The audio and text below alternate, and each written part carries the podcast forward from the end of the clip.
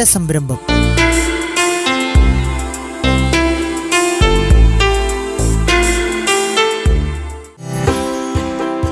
നമസ്കാരം. എൻെ സംരംഭം എന്ന പരിപാടിയുടെ ഇന്നത്തെ അധ്യായത്തിലേക്ക് സ്വാഗതം. ഇന്നത്തെ അധ്യായത്തിൽ സംരംഭക വർഷത്തോടനുബന്ധിച്ച് മാനന്തവാടി താലൂക്ക് വ്യവസായ ഓഫീസും തൊണ്ടർനാട് ഗ്രാമപഞ്ചായത്തും സംയുക്തമായി സംഘടിപ്പിച്ച സംരംഭക ബോധവൽക്കരണ ശില്പശാലയിൽ P M F M E ജില്ലാ resource person M N Vasu P M F M E സ്കീമിനെ കുറിച്ച് സംസാരിച്ചതിന്റെ പ്രസക്ത ഭാഗങ്ങൾ കേൾക്കാം. ഇതൊരു P M F M E സ്കീമാണ്. ഞാനൊരു ഡിസ്ട്രിക്ട് റിസോഴ്സ് പേഴ്സണായിട്ട് വ്യവസായ വകുപ്പിൻ്റെ വർക്ക് ചെയ്യാൻ വേണ്ടിയിട്ട് ഇപ്പോൾ ഒരു വർഷമായി. അപ്പോൾ ഭക്ഷണമാണ് നമ്മുടെ പ്രധാന സാധനം. അതാരാ ഉണ്ടാക്കുന്നത്? കർഷകർ അല്ലേ? ഈ കർഷകർ ഭക്ഷ്യ സംസ്കരണം നടത്തുന്നവരുണ്ടോ? ആരെങ്കിലും ഇവിടെ ഈ ഏരിയയിലുണ്ടോ? ഇവിടെ നല്ലൊരു മാനേജർ നമ്മളോട് പറഞ്ഞു അഞ്ച് ദിവസം കൊണ്ട് വായ്പ വരുമെന്ന് പറഞ്ഞു. അത് നിങ്ങളുടെ ഭാഗ്യമാണ്. ഏറ്റവും കൂടുതൽ ഇപ്പോൾ വെല്ലുവിളി നമ്മുടെ കൃഷിക്കാരുടെ വായ്പ കൃത്യമായിട്ട് കിട്ടുന്നില്ല എന്നുള്ള. ഞാനൊരു ബാങ്ക് മാനേജറായിട്ട് റിട്ടയർ ആയ ആളാണ്. അഞ്ച് ദിവസം കൊണ്ട് വായ്പ കൊടുക്കുന്ന മാനേജറിൽ വളരെ അപ്രീസിയേറ്റ് ചെയ്യണം, നിങ്ങളത് യൂട്ടിലൈസ് ചെയ്യണം. അപ്പോൾ അതുകൊണ്ട് ഈ P M F M scheme എന്ന് പറഞ്ഞു കഴിഞ്ഞാൽ prime minister's formalisation of micro food enterprises എന്നാണ്. P M F M I സൂക്ഷ്മ ഭക്ഷ്യ സംസ്കരണം, കൃഷിയുമായിട്ടുള്ള കാർഷികാധിഷ്ഠിത മൂല്യവർദ്ധിത ഉൽപ്പന്നങ്ങൾ. കൃഷിയുമായിട്ട് ബന്ധപ്പെട്ട എന്തുൽപ്പന്നത്തിനും ഇതിന് സബ്സിഡിയോട് കൂടിയിട്ട് രണ്ടായിരത്തി ഇരുപത് ഇരുപത്തൊന്ന് കാലഘട്ടം മുതലാണ് ഇരുപത്തിനാല് ഇരുപത്തഞ്ച് വരെയാണ് ഈ സ്കീം. ഇനി എസ് എൻ ഡി ഒ എന്നറിയില്ല. വ്യക്തികൾ, സ്ഥാപനങ്ങൾ, സഹകരണ സംഘങ്ങൾ, F P Os, N G Os എല്ലാവർക്കും കൊടുക്കാം. ഗവൺമെൻറ് സ്ഥാപനത്തിന്, പഞ്ചായത്തിന് വരെ കൊടുക്കാം. ഇത്രയ്ക്ക് നല്ല സ്കീമാണിത്. നല്ല അതിനകത്ത് നാല് പ്രധാനപ്പെട്ട കാര്യങ്ങൾ ഇതിനകത്തുള്ളത്. മാനുഫാക്ചറിങ്, ഭക്ഷ്യ സംസ്കരണം നടക്കുന്ന മാനുഫാക്ചറിങ് അവിടെ നടക്കുമ്പോൾ, പിന്നെ സേവനം നടക്കുന്നു, നല്ല ഭക്ഷണം കൊടുക്കുന്നു. സാധാരണ ഒരു പദ്ധതി എടുത്തു കഴിഞ്ഞാൽ അതിനൊരു ഒരു ലാഭം മാത്രമേ നമ്മൾ നോക്കാറുള്ളൂ അല്ലേ? ഈ ഭക്ഷ്യ സംസ്കരണത്തിൻ്റെ കാര്യത്തിൽ മൂന്ന് നാല് തരത്തിലത് സമൂഹത്തിന് സാമ്പത്തികമായിട്ടും ലാഭം കിട്ടും. അപ്പോൾ അതെന്തെല്ലാമാണ് ആ സ്കീം? എന്താണെന്ന് ചോദിച്ചു കഴിഞ്ഞാൽ വ്യക്തികൾ, വ്യക്തികളെ ആദ്യം പറയാം. ഒരു വ്യക്തിക്കൊരു വായ്പ വേണമെങ്കിൽ അതിന് നിങ്ങളൊരു വായ്പയ്ക്ക് നിങ്ങൾ എന്തെല്ലാം ചെയ്യണം? ഞങ്ങളുടെ അടുത്ത് ഡി ആർ പിമാരെന്ന് പറഞ്ഞാൽ ഞങ്ങളിത് നിങ്ങൾക്ക് അവയർനെസ് പ്ലസ് ഇതിൻ്റെ ആപ്ലിക്കേഷൻ. നിങ്ങൾ ഓഫീസിൽ കയറി ഇറങ്ങണ്ട, ഇത്രയും നല്ലൊരു സ്കീം വേറെ വന്നിട്ടില്ല. ഇൻറ്റേണുണ്ട്, ഡി ആർ പി ഉണ്ട്. നിങ്ങൾ പോകേണ്ടത് ഒരു പഞ്ചായത്തിലും ഒരു എഫ് എസ് എസ് ഇതിൻ്റെ പൊല്യൂഷൻ, രണ്ട് സാധനത്തെ മാത്രമേ നിങ്ങളുള്ളൂ. ബാക്കി കംപ്ലീറ്റ് ഓൺലൈൻ ആപ്ലിക്കേഷൻ ഞങ്ങൾ ചെയ്യണം. നിങ്ങളുടെ ആദ്യം ചെയ്യേണ്ടത് നിങ്ങളുടെ ആധാർ കാർഡ്, പിന്നെ നിങ്ങളുടെ മനസ്സാണ്. ഇപ്പോൾ നിങ്ങളൊരു ഒരു യൂണിറ്റ്, ഒരു മില്ല് തുടങ്ങാൻ തുടങ്ങുന്നു, ഓരോരുത്തൊരു മില്ല് തുടങ്ങണം. അന്നേരം ഒരു കൂട്ടുകാരൻ പറയാണ്, ഏയ് ഒന്നും കാര്യമില്ല, ഒന്നും പറഞ്ഞൊരു കാര്യമില്ല. പുള്ളി പഠിച്ചിട്ടാണോ പറയുന്നത്? അപ്പം നമ്മളതിനെക്കുറിച്ച് അവയർനെസ്സാണ് ആദ്യം വേണ്ടത്. നമ്മൾ കൺഫേം ചെയ്യണം ശാസ്ത്രീയമായിട്ട്. അതിനാണ് നമ്മളെല്ലാം ഇവിടെയുള്ളത്. പിന്നെ നിങ്ങളുടെ സിവിൽ സ്കോർ, സിവിൽ സ്കോറിനെ കുറിച്ച് പറഞ്ഞു. അത് ഞാൻ ലാസ്റ്റ് പറഞ്ഞുതരാം. സിവിൽ സ്കോർ വളരെ, സർഫാസി ആക്റ്റും സിവിൽ സ്കോറും വളരെയധികം ശ്രദ്ധിക്കേണ്ട കാര്യമാണ്.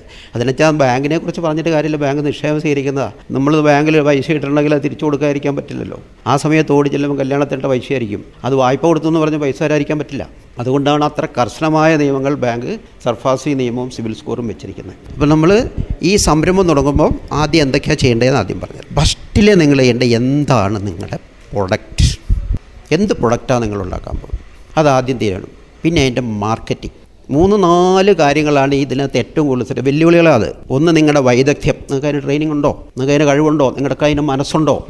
പിന്നെ മാർക്കറ്റിംഗ്, ബ്രാൻഡിങ്, മാർക്കറ്റിംഗ്, വിതരണം. അതെങ്ങനെ ചെയ്യും? ഇപ്പോൾ നമ്മളിവിടെ കുറേ ചിപ്സങ്ങ് ഉണ്ടാക്കി വെച്ചു, അത് മാർക്കറ്റിൽ പോയി വായ്പ അടയ്ക്കാൻ പറ്റില്ല. അപ്പോൾ നമ്മൾ മാർക്കറ്റിംഗ് പഠിക്കണം. പിന്നെ അതിന് വായ്പ എവിടെ നിന്ന് കിട്ടും? അതിന് നമ്മുടെ സിബിൽ സ്കോർ. ഫസ്റ്റിൽ നമ്മൾ സിബിൽ സ്കോർ അടിച്ച് നോക്കണം. എഴുന്നൂറിന് മേലെ, എഴുന്നൂറ്റി മുപ്പതിന് മേലെ ആയിരിക്കണം. എഴുന്നൂറിന് മേലെ ആണോ സിബിൽ? നമ്മുടെ ആധാറും പാൻ കാർഡും ഉണ്ടെങ്കിൽ അടിച്ചു നോക്കാതെ അടിച്ചു നോക്കി കഴിഞ്ഞ് കഴിഞ്ഞാൽ സിബിൽ സ്കോർ കിട്ടും. അത് കഴിഞ്ഞിട്ടേ പോകണ്ടു. ഇല്ലെങ്കിൽ ആർക്കെങ്കിലും ജാമ്യം നിന്നിട്ടുണ്ടാവും. അത് സിബിൽ, നമ്മളിതെല്ലാം റെഡിയാക്കി കൊടുത്ത് ബാങ്കിൽ എത്തുമ്പോഴായിരിക്കും ആ സിബിൽ സ്കോറാ, ജാമ്യം എന്നെ. അപ്പം ഞാൻ ആലോചിച്ച് നോക്കാം ആർക്കാ നിന്നേ. ഇങ്ങനെ ഇഷ്ടംപോലെ കേസ് നമ്മുടെ അടുത്ത് വരുന്നതാണ്. അപ്പോൾ നമ്മൾ ആദ്യം ചെയ്യുക ആധാറും പാനും എടുത്തിട്ട് സിവിൽ സ്കോർ അടിച്ച് നോക്കുക. അത് ഫസ്റ്റ് സിവിൽ. ഞങ്ങളുടെ അടുത്ത്, എൻ്റെ അടുത്തൊരു ആപ്ലിക്കേഷൻ പ്രപ്പോസൽ വന്നാൽ ഫസ്റ്റിൽ നമ്മൾ സിവിലാണ് നോക്കുക. സിവിൽ നോക്കി കഴിയുമ്പോൾ അത് എവിടുന്നാലും പുള്ളി ചിലപ്പോൾ ചിലർക്ക് ഓർമ്മയുണ്ടാവില്ല ആർക്കാ ജാമ്യം നിന്നതെന്ന്. അത് കണ്ടുപിടിക്കും. പിന്നെ സ്വന്തം വായ്പ എടുത്തില്ല, പിന്നെ എങ്ങനെ സിവിൽ സ്കോർ വരുന്നു? ഈ സിവിൽ സ്കോർ എന്ന് വെച്ചാൽ നമ്മൾ മരിച്ചാലും അവിടെ കിടക്കും. അതാണ് അത് മാരണ നിയമം. അത് നമ്മൾ വായ്പയൊക്കെ എടുത്ത് അടച്ചു തീർന്നു കഴിഞ്ഞാലും അതവിടെ കിടക്കും. അത്രയ്ക്ക് മാരണമാണ് സിവിൽ സ്കോർ. അപ്പോൾ അത് സൂക്ഷിക്കണം. ജാമ്യം നിൽക്കുമ്പോൾ സൂക്ഷിക്കണം, വായ്പ എടുക്കുന്നതും സൂക്ഷിക്കണം. അത് കൃത്യമായിട്ട് അടച്ചു പോയില്ലെങ്കിൽ അറുപത് ദിവസം കഴിഞ്ഞ് കഴിഞ്ഞാൽ, ഡ്യൂ ഡേറ്റ് കഴിഞ്ഞ് അറുപത് ദിവസം കഴിഞ്ഞാൽ സ്റ്റാൻഡേർഡ്, സബ് സ്റ്റാൻഡേർഡ് അങ്ങനെ പോകും അങ്ങോട്ട്. പിന്നെ അത് ഇതിലായി കഴിഞ്ഞ് കഴിഞ്ഞാൽ പിന്നെ നമുക്കത് തിരിച്ചെടുക്കണം എന്ന് പറയുമ്പോൾ ലേശം വിഷമമാണ്. അത് കുടിശ്ശിക നോക്കുക, നിവൃത്തിയില്ലെങ്കിൽ പിന്നെ അത് റിലീസ് ചെയ്തെടുക്കാൻ പ്രൊവിഷനൊക്കെ ഉണ്ട്. അപ്പം നമ്മൾ ഈ സംരംഭത്തിലേക്ക് കിടക്കാം. അപ്പോൾ സംരംഭം ആദ്യം തുടങ്ങുമ്പോൾ നമ്മൾ സിവിൽ സ്കോർ നോക്കുക, ആധാറും പാനും എടുത്തിട്ട് നോക്കുക. പിന്നെ നമ്മൾ ചെയ്യേണ്ട എന്ത് പ്രൊഡക്റ്റാണ് ഉണ്ടാക്കുക, ആ പ്രൊഡക്റ്റിൻ്റെ റോ മെറ്റീരിയൽസ് കിട്ടുമോ, റോ മെറ്റീരിയൽസിൻ്റെ വില, റോ മെറ്റീരിയൽസ് അവൈലബിൾ ആണോ, അത് വില കുറച്ച് കിട്ടുന്ന സ്ഥലം. ഇപ്പോൾ നമ്മളൊരു ചെറിയ ഒരു ജിഞ്ചർ ഒരു ജിഞ്ചർ സത്ത് ഉണ്ടാക്കുന്ന ഒരു ജിഞ്ചർ ചേർത്തിട്ടുള്ള ഒരു വെള്ളമാണ് ഉണ്ടാക്കുന്നതെന്ന് വിചാരിക്കും. ഇഞ്ചി സൂഷ് ഇവിടെ ഇപ്പോൾ ഇഞ്ചി കിട്ടും, അല്ലെങ്കിൽ കുരുമുളക് കിട്ടും, കുരുമുളകിൻ്റെ ടേസ്റ്റ് ഉണ്ടാക്കാം. അങ്ങനെ ഓരോ ടേസ്റ്റിലും നമുക്ക് ഏതാ ഉണ്ടാക്കുന്നതെന്ന് ആദ്യം കണ്ടുപിടിക്കുക. എന്നിട്ട് അതിൻ്റെ റോ മെറ്റീരിയൽസിൻ്റെ വില അത് നമ്മൾ തന്നെ ഒരു കടലാസിൽ എഴുതി കൂട്ടും. അതാണ് പ്രൊജക്ട് റിപ്പോർട്ട്. സ്വയം ഒന്ന് എഴുതി കൂട്ടും, എന്നിട്ട് ഞങ്ങളുടെ അടുത്ത് വരിക. നിങ്ങൾ എഴുതി കൂട്ടിയില്ലെങ്കിൽ ഞങ്ങളുടെ അടുത്ത് വരുമ്പോൾ നമ്മൾ പഠിപ്പിച്ചു വരുന്നത് അത് പ്രൊജക്റ്റ് വിജയകരം അല്ലെങ്കിൽ നിങ്ങളതിന് പോകണ്ടെന്ന് പറയും. ഇപ്പോൾ പലരും ചില സ്ഥലത്ത് ഒരാളൊരു മില്ല് തുടങ്ങും, തൊട്ടപ്പുറത്ത് തന്നെ വേറൊരു മില്ല് അതേപോലെ തുടങ്ങും. അത് മാർക്കറ്റിംഗ് സാധ്യത വേറെ സ്ഥലത്ത് കണ്ടുപിടിച്ചിട്ടാണെങ്കിൽ കുഴപ്പമില്ല, എത്ര മില്ലുകളിലും തുടങ്ങാം. ഒരു ഹോട്ടൽ തുടങ്ങി തൊട്ടടുത്ത് തുടങ്ങാൻ കഴിഞ്ഞാൽ ടൂറിസ്റ്റുകൾ ഇഷ്ടം പോലെ സ്ഥലത്താണ് കച്ചവടം കിട്ടും. അല്ലാതെ ഒന്ന് തുടങ്ങി കഴിഞ്ഞാൽ അതിൻ്റെ നമ്മൾ ഡിസ്റ്റൻസ് നോക്കും. ഞങ്ങൾ ആദ്യം നോക്കുന്നത് അയാളുടെ മനസ്സ് വൈദഗ്ധ്യം ഉണ്ടോ നോക്കും. വൈദഗ്ധ്യം ഇല്ലെങ്കിൽ അതിന് ട്രെയിനിങ് സ്ഥലം കിട്ടുന്ന സ്ഥലമുണ്ട്. അതാണൊന്ന് D I C, R set T, പിന്നെ അതിനും പുറമെ ഇതിൻ്റെ ടെക്നോളജി സഫലമാകുന്ന ആർ മറ്റേതുണ്ട് C F T R I. പിന്നെ അതിനൊന്നായി കാർഷിക സർവകലാശാല മണ്ണുത്തി, കെ വി കെ ഇവിടെ അമ്പലവയൽ, അവിടെയൊക്കെ ഡീഹൈഡ്രേഷനൊക്കെ ട്രെയിനിങ്ങുകളും നമുക്ക് പോയാൽ നേരിട്ട് കാണാം. നമ്മുടെ ഉൽപ്പന്നം കൊണ്ട് അവിടെ ഉണക്കി കൊണ്ടുവരാം, പച്ചക്കറിയും പഴമൊക്കെ കൊണ്ടുപോയി അവിടെ നിന്ന് ഉണക്കിത്തരും കെ വി കെയിൽ പോയി കഴിഞ്ഞാൽ. അപ്പോൾ അത് നമ്മൾ പഠിക്കണം, പഠിച്ച ശേഷം ഇതിൽ തിറങ്ങാവുള്ളൂ. അതാണ് വൈദഗ്ധ്യം. പിന്നെ ഇതെങ്ങനെ മാർക്കറ്റ്, ഇവിടെ ഇത് വെച്ച് കഴിഞ്ഞാൽ എത്ര കച്ചവടം കിട്ടും ചിന്തിക്കണം. ചിന്തിച്ച് നോക്കിയിട്ട് അത് കച്ചവടം കിട്ടില്ല എന്നാൽ അവിടെ പറ്റില്ല വേറൊരു സ്ഥലം. അപ്പോൾ അതിൻ്റെ വാടക വാടക ചെയ്തൊക്കെ എഴുതി കൂട്ടി റോ മെറ്റീരിയൽസിൻ്റെയും ഒരു കിലോ ഇപ്പോൾ ഒരു തേങ്ങ ഒരു ഒരു കിലോ കൊപ്ര ആട്ടിക്കഴിഞ്ഞാൽ അറുപത്തഞ്ച് അറുന്നൂറ്റി ഒരു കിലോ അറുന്നൂറ്റമ്പത് ഗ്രാം വെളിച്ചെണ്ണ കിട്ടും. അപ്പോൾ ആ വെളിച്ച കൊപ്രേൻ്റെ വില, അതാട്ടുന്ന ചിലവ്, വൈദ്യുതി ചാർജ്, അതിൻ്റെ ട്രാൻസ്പോർട്ടേഷൻ, പിന്നെ ഈ അറുന്നൂറ്റമ്പത് വിറ്റ് കഴിഞ്ഞാൽ കിട്ടുന്ന വില, ലാഭം എത്ര കിട്ടും ഒരു കടലാസ് എഴുതി കൂട്ടി നോക്കണം. ഞങ്ങൾ എഴുതി കൂട്ടിയിട്ടാണ് ആക്ച്വൽ പ്രാക്ടിക്കലായിട്ടുള്ള പ്രൊജക്റ്റ് റിപ്പോർട്ടുകളാണ് ഈ ഡി ആർ പിമാരുണ്ടായി കൊടുക്കുന്നത്. പണ്ടങ്ങനെയല്ല. പണ്ട് നമ്മൾ ഏതെങ്കിലും ലോൺ വേണമെന്നുണ്ടെങ്കിൽ സബ്സിഡി വാങ്ങാൻ വേണ്ടിയിട്ടാണ് ലോൺ എടുക്കുന്നത്. ഇത് സബ്സിഡിക്ക് വേണ്ടിയിട്ടുള്ള പദ്ധതിയല്ല. സബ്സിഡി ആദ്യം വരെ വെച്ച് തരില്ല. മൂന്നാമത്തെ വർഷം കഴിഞ്ഞിട്ട് ആ യൂണിറ്റ് അവിടെ ഉണ്ടോയെന്ന് പരിശോധിച്ച് അത് നിലനിൽക്കുന്നുണ്ടോ, അതിൻ്റെ ബാലൻസ് ഷീറ്റ് ഒക്കെ നോക്കിയിട്ട് അതിൻ്റെ കണക്കുകൾ ലാഭകരമാണോ എന്ന് നോക്കിയിട്ടേ ഇതിന് സബ്സിഡി അവിടെ വരും, നമ്മുടെ അക്കൗണ്ടിൽ വരും. അതിൻ്റെ പലിശ നോക്കി കിട്ടിക്കൊണ്ടിരിക്കും. ഭയങ്കര സ്പീഡാണ് ഈ സ്കീമിന്, നല്ല സ്പീഡിൽ ഇത് കിട്ടും. നിങ്ങളിപ്പോൾ ഒമ്പത് കടലാസുകൾ നമ്മുടെ അടുത്ത് തന്നാൽ ഒന്ന് എഴുതി വെച്ചോളൂ. Aadhaar card, PAN card, panchayat licence, F S S I, bank പാസ്ബുക്കിൻ്റെ കോപ്പി, സിബിൽ നോക്കിയിട്ട്, അല്ലെങ്കിൽ നിങ്ങൾ നോക്കിയില്ല നമ്മൾ നോക്കും ബാങ്ക് പാസ്ബുക്ക്. പിന്നെ പ്രൊജക്റ്റ് റിപ്പോർട്ട്. നിങ്ങൾ സാധാരണ ലോൺ എടുക്കണ നേരെ ബാങ്ക് മാനേജർ പറയും പ്രൊജക്റ്റ് റിപ്പോർട്ട് വേണമെന്ന് പറയില്ലേ. നിങ്ങൾ പ്രൊജക്റ്റ് റിപ്പോർട്ടിന് വേണ്ടി ഒരു രൂപയും ആർക്കും കൊടുക്കണ്ട. ഇത്രയും സംഗതികളും നിങ്ങൾ ഉണ്ടാക്കുന്ന പ്രൊജക്റ്റ് എന്താണെന്ന് പറഞ്ഞു കഴിഞ്ഞാൽ അതിൻ്റെ പ്രൊജക്റ്റ് റിപ്പോർട്ട് ഞങ്ങൾ തന്നെ ഡ്രാഫ്റ്റ് ചെയ്യാം. ഒരു രൂപ നിങ്ങൾ ആർക്കും കൊടുക്കണ്ട.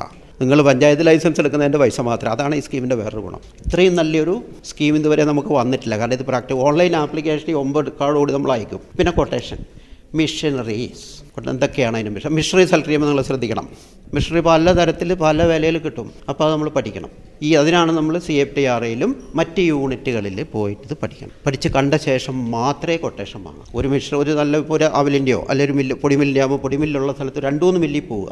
എന്നിട്ട് അതിൻ്റെ ലേറ്റസ്റ്റ്, അതും ഓട്ടോമാറ്റിക്, സെമി സെമി ഓട്ടോമാറ്റിക്, അങ്ങനെ പലതരത്തിൽ കിട്ടും. അത് നിങ്ങളുടെ ആ കപ്പാസിറ്റിക്കും നിങ്ങളുടെ ഇതിനനുസരിച്ച് നിങ്ങൾ ഏതാണോ തുടങ്ങാൻ പോകുന്നത്. പല ചെറിയ യൂണിറ്റും തുടങ്ങാം, വലിയതുണ്ട് വ്യക്തികൾക്കും സ്ഥാപനങ്ങൾക്കും തുടങ്ങാം. അത് ഞാനിപ്പോൾ പറഞ്ഞുതരാം, അതിൻ്റെ എമൗണ്ടും പറഞ്ഞുതരാം. അപ്പോൾ ഇതിപ്പോൾ പ്രായോഗികമായിട്ടുള്ള കാര്യങ്ങൾ മാത്രമേ ഇപ്പോൾ പറഞ്ഞുതരുന്നത്. അപ്പോൾ അങ്ങനെ നിങ്ങളത് പോയി പഠിച്ച ശേഷം വേണം കൊട്ടേഷൻ വാങ്ങാൻ കേട്ടോ. പ്രൊജക്റ്റ് ആ കൊട്ടേഷനും ഈ റോ മെറ്റീരിയൽസ് വിലയെല്ലാം വെച്ചിട്ടുള്ള ബാലൻസ് ഷീറ്റ് അടക്കം ഏഴ് വർഷത്തെ നിങ്ങളുടെ ആ യൂണിറ്റ് പോയാൽ എങ്ങനെ പ്രവർത്തിക്കും എന്നുള്ള ബാലൻസ് ഷീറ്റ് അടക്കമുള്ളതാണ് ബാങ്കിലേക്ക് പോകുന്നത്. നിങ്ങളുടെ ഏഴ് കടലാസും ഇത്രയും ഒമ്പത് കടലാസും കിട്ടിക്കഴിഞ്ഞാൽ ഞങ്ങൾ ഡി ആർ പിമാരത് ഓൺലൈനിലയക്കും. ഓൺലൈനിൽ അയച്ചു കഴിഞ്ഞാൽ നേരെ പോകുന്നത് ഡി ഐ സി. പണ്ടാണ് എന്താ ചെയ്യുക, താലൂക്ക് വ്യവസായ കേന്ദ്രത്തിൽ പോകണ്ടേ, അവിടെ പോയി കഴിഞ്ഞിട്ട് അവിടെ തിരക്കുണ്ടാവും. അത് കഴിഞ്ഞിട്ട് നിങ്ങൾ പിന്നെ എവിടെ പോകണം, മുട്ടിൽ പോകണം. ഇപ്പോൾ അതൊന്നും വേണ്ട. ഇത്രയും സംഭവങ്ങൾ നിങ്ങൾ റെഡിയാക്കി ഡി ആർ പിയിൽ ഏൽപ്പിച്ചു കഴിഞ്ഞാൽ ഓൺലൈനിൽ ഞങ്ങളത് അയക്കും. നിങ്ങൾക്കെല്ലാം അതിൻ്റെ മെസ്സേജ് നിങ്ങൾക്ക് ഫോണിൽ വന്നുകൊണ്ടിരിക്കും.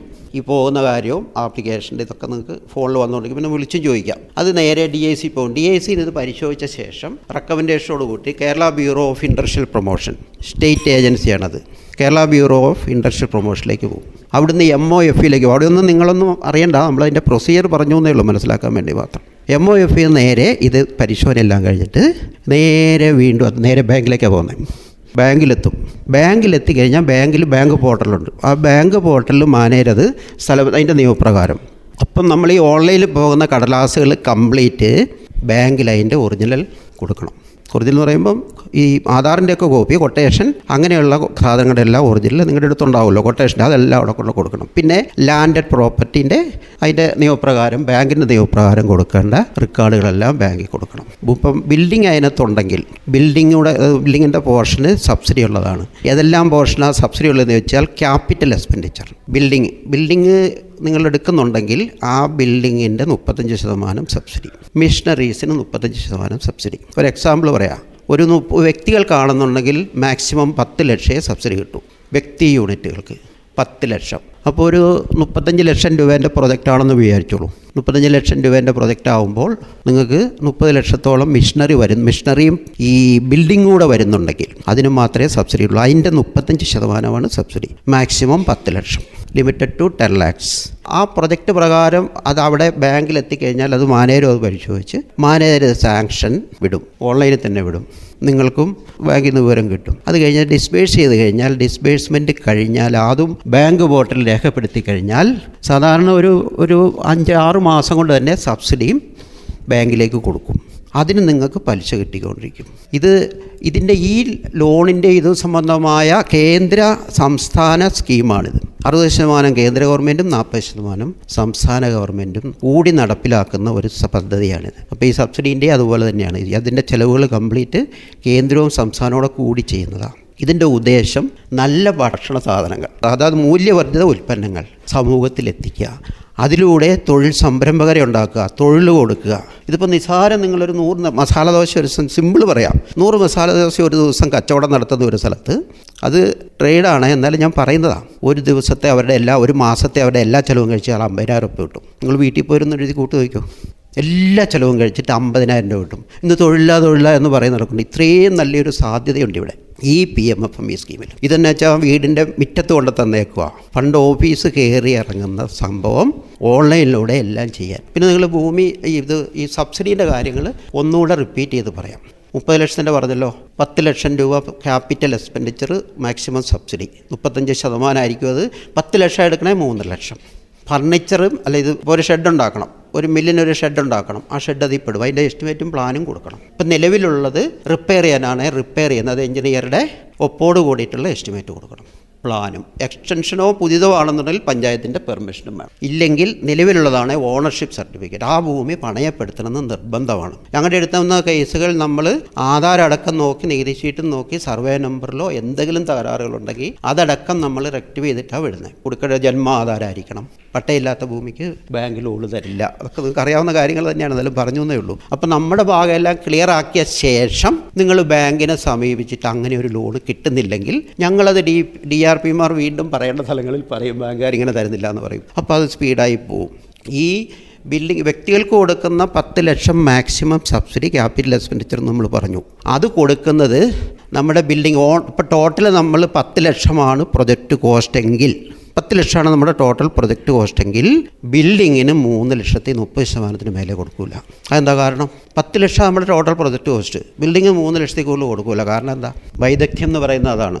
പത്ത് ലക്ഷം പ്രൊജക്റ്റ് കോസ്റ്റ് ഉള്ളതിന് എട്ട് ലക്ഷത്തിൻ്റെ ബിൽഡിംഗ് കഴിഞ്ഞാൽ ഒരിക്കലും അത് ലാഭകരമായിരിക്കില്ല. ബിൽഡിങ്ങിന് പോയില്ലേ എട്ട് ലക്ഷം, ബാക്കി ആ പ്രൊജക്റ്റിൽ രണ്ട് ലക്ഷം ഇതിൽ മുടക്കാനുള്ളൂ. വർക്കിംഗ് ക്യാപിറ്റൽ എവിടെ? റോ മെറ്റീരിയൽസ് വാങ്ങണ്ടേ, മിഷനറി വാങ്ങണ്ടേ, ആ ബിൽഡിംഗ് കണ്ടുകൊണ്ടിരുന്ന പോരല്ലോ, അതാണ് അതിൻ്റെ. അപ്പോൾ അതുകൊണ്ടാണ് ഈ സ്കീമിന് പ്രത്യേകിച്ച് എടുത്ത് പറയുന്നുള്ളൂ, ടോട്ടൽ പ്രൊജക്റ്റ് കോസ്റ്റിൻ്റെ മുപ്പത് ശതമാനത്തിൽ കൂടുതൽ ബിൽഡിംഗ് വരാൻ പാടില്ല.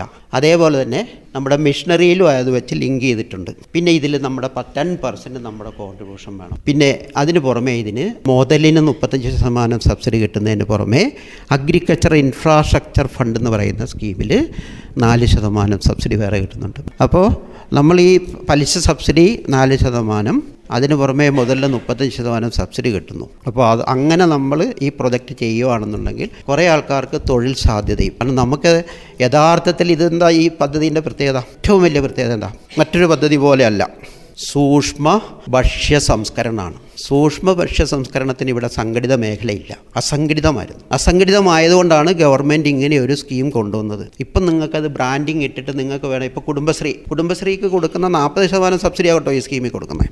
എല്ലാവർക്കും മുപ്പത്തഞ്ച് ശതമാനം കൊടുക്കുമ്പോൾ കുടുംബശ്രീക്ക് നാൽപ്പത് ശതമാനം അവർക്ക് നാൽപ്പതിനായിരം വെച്ചിട്ട് ഇൻഡിവിജ്വലിനും ലോൺ കൊടുക്കും ഈ സ്കീമിൽ. ഇന്നത്തെ അധ്യായത്തിലൂടെ ശ്രോതാക്കൾ കേട്ടത് സംരംഭക വർഷത്തോടനുബന്ധിച്ച് മാനന്തവാടി താലൂക്ക് വ്യവസായ ഓഫീസും തൊണ്ടർനാട് ഗ്രാമപഞ്ചായത്തും സംയുക്തമായി സംഘടിപ്പിച്ച സംരംഭക ബോധവൽക്കരണ ശില്പശാലയിൽ P M F M E ജില്ലാ resource person M N Vasu P M F M E സ്കീമിനെക്കുറിച്ച് സംസാരിച്ചതിന്റെ പ്രസക്ത ഭാഗങ്ങൾ. ഈ ശില്പശാലയുടെ പ്രസക്ത ഭാഗങ്ങൾ വരുന്ന അധ്യായങ്ങളിൽ തുടർന്നും കേൾക്കാം. എല്ലാ പ്രിയ ശ്രോതാക്കൾക്കും നന്ദി, നമസ്കാരം.